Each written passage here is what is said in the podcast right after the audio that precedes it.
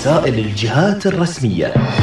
مستمعينا نتوقف الآن مع تفاصيل الرسالة الأسبوعية الخاصة بوزارة الصناعة والتجارة والسياحة.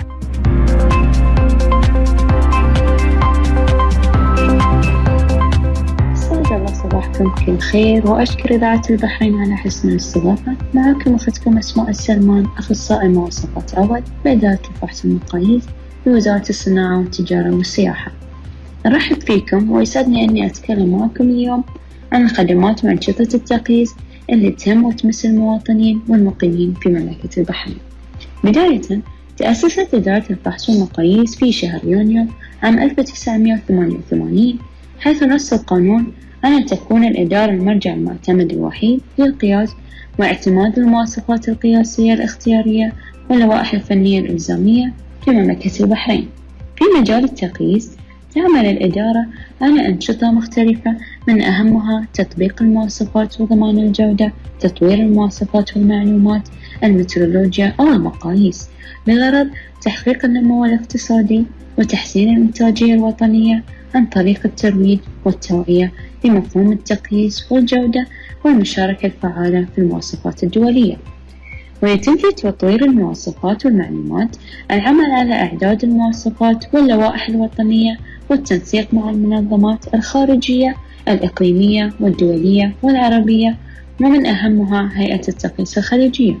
بالإضافة إلى تلقي الاستفسارات الخاصة بالتقييس والرد عليها وتوفير خدمة شراء المواصفات واللوائح الوطنية إلكترونيا عن طريق متجر البحرين للمواصفات المتوفر في موقع الوزارة.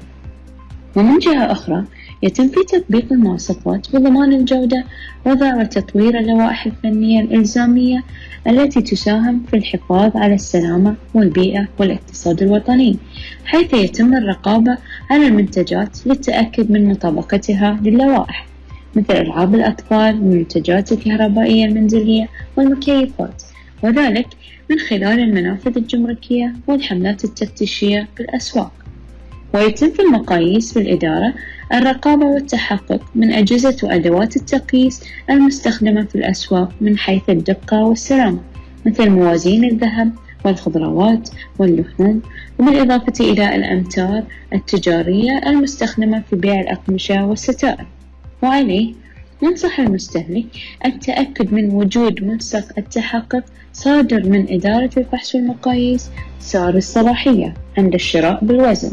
وفي الختام أشكر الجميع على حسن الاستماع وفي حال وجود أي استفسار يمكنكم التواصل مع الإدارة على هاتف رقم واحد سبعة خمسة سبعة أربعة تسعة صفر تسعة أو عبر البريد الإلكتروني bsmd at moic.gov.bh